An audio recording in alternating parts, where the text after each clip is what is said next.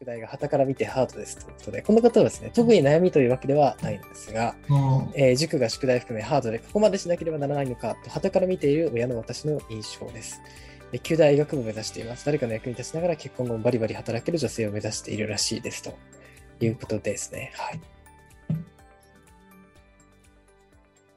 まあでもこの学部とか言ったのは絶対親の情報ですよね。子供からいきなり言い出すってことは100%ないと思うんで、うん。うん。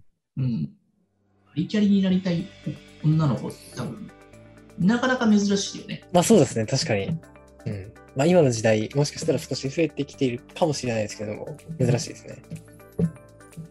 あのーハードになっている理由っていうのは、多分、まあ、全身型の塾なのかもしれないよね。そうですね。どんどんどんどん先に進め自て。分の体質的に本当は振り返りをしなきゃいけない体質かもしれないので、それがそもそも合ってないかもしれないですよね。うん。復習型を重点的にやらなきゃいけない、理解が遅かったりとか、自分のペースっていうのがある人っていうのは、多分塾にそもそもなんか塾のペースではちょっとついていけない人は、まあ、そこは違うやり方をやっていくのもいいかもしれない。うん。確かに。自分だと、うんで結構 SS ですよね、もうだいぶね。はいはい。今のやり方もう合ってないですよっていうメッセージですよね。ああ、なるほど。そういうことなんですね。SOS が出てると。いや、なんか、確かに。人から見てさ、超ハードなことしてるねって僕ら言われるじゃないですか、この仕事とかね。はいはい。でも、自分からしたら、全然それ日々やってるから当たり前だし、別にハードと思わないじゃないですか。そうですね。まあ、あの、無意識である種やってるやってますよねうん。だから、ハードっていうのは、今の自分のレベルと合ってないんですよ。レベルをその子の理解できるところまで落とし込んであげて、下げてあげてやったら、ハードじゃなくなるじゃないですか。うんうんいい時期になるじゃないですか。スタンダードとか。はいはい。そこのところでしっかり繰り返していって、徐々にやっていけば、知らないうちにハードになってて、なんかすごいとこまで行っちゃってるんですよね。でもそれが他人から見たときに、すごいなんかめちゃめちゃハードなことやってんねって言われてるだけであって、うん。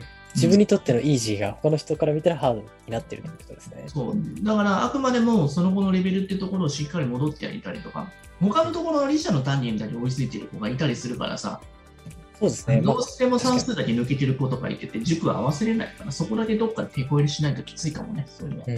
なるほど。お母さんが気づいてらっしゃるんだったら、早い段階でお伝えてあげて、行動してあげないと、本人はね、今やってること正しいと思ってるし、それをまたやめるとなると、自己否定入っちゃうから。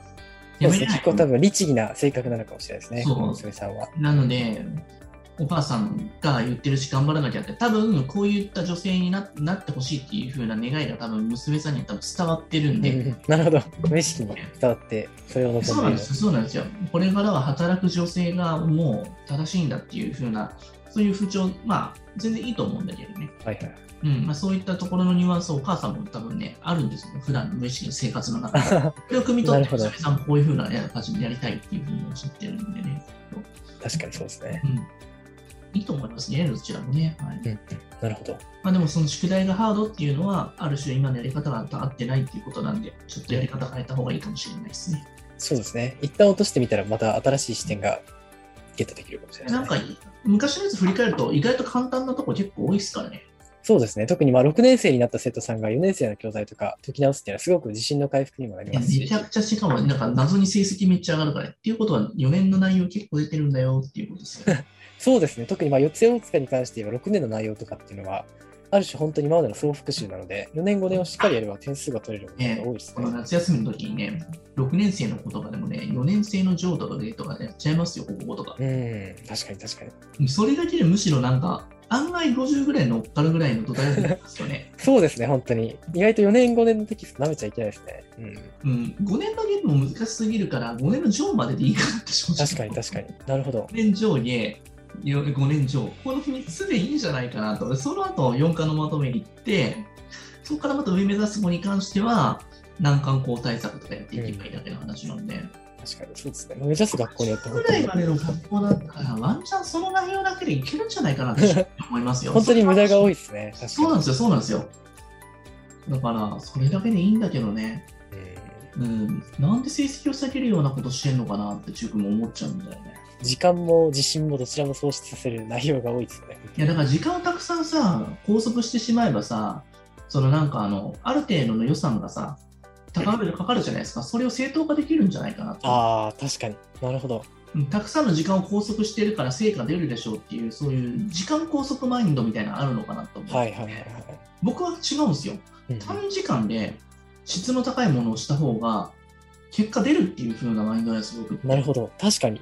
日本の教育は結構そういったところが強いですよね。その時間だけやってればいいみたいな。あのー労働環境の部分がやっぱあるんですよね。たくさん労働した方が、まあ、時間時間労働した方が収入が上がるっていう風な、そういう教えがやっぱあるんですよね。これ今ここで言っていいのかよくわかんないけど、に確かにそうですね。時間労働的な考え方が強いですよね。ありがたというか。なんかこの時間を時給っていう感覚じゃないですか、やっぱり、ね。はいはいはいパートタイマーとかっていうことなんで、そういう言葉があるんだけど、うん。僕はあんまりなんか成果してか見てないんですよ。うん。なるほど。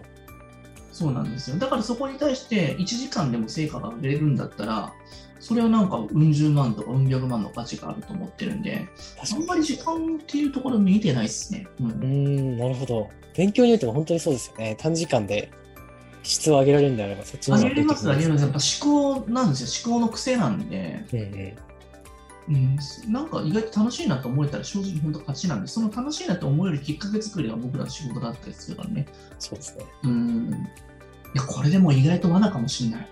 その時間で頑張った気になってしまうとですそうね。結局朝から晩まで塾入れるっていうところだけどさ、実際親がその横にさ、見てたらさ、絶対にそんなこの右から左からこいつってやつもそのいると思う、確かに。そうですね。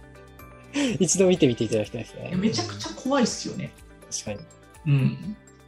なんかそこの中でおもりとかさ、なんか預かってもらってるって感覚だったらいいのかもしれないけどさ、目的そこ絶対違うじゃないですか。まあ、保育園じゃないですもんね、本当に。違いますからね、そこはね。そうなんですよ。うん。だから意外となんか保育園代わりで、夏季講習とか塾に行かせるんだったらすごいいいの そうですね、確かに。それにしてはちょっと高すぎるからな。うん、そうですね。半分おもりとか入ってるのかな。まあ、子供が家にいるとうるさいみたいな。そう。確かに。うんそうですねかもしんないよね。まあでも、そうやって活用するんだったらいいのかな。いやいや、何も。そうですね。そこはさすがに。はい。うん、なるほど。すいません、なんか。はい、ありがとうございます。では、最後の質問に入りたいと思います。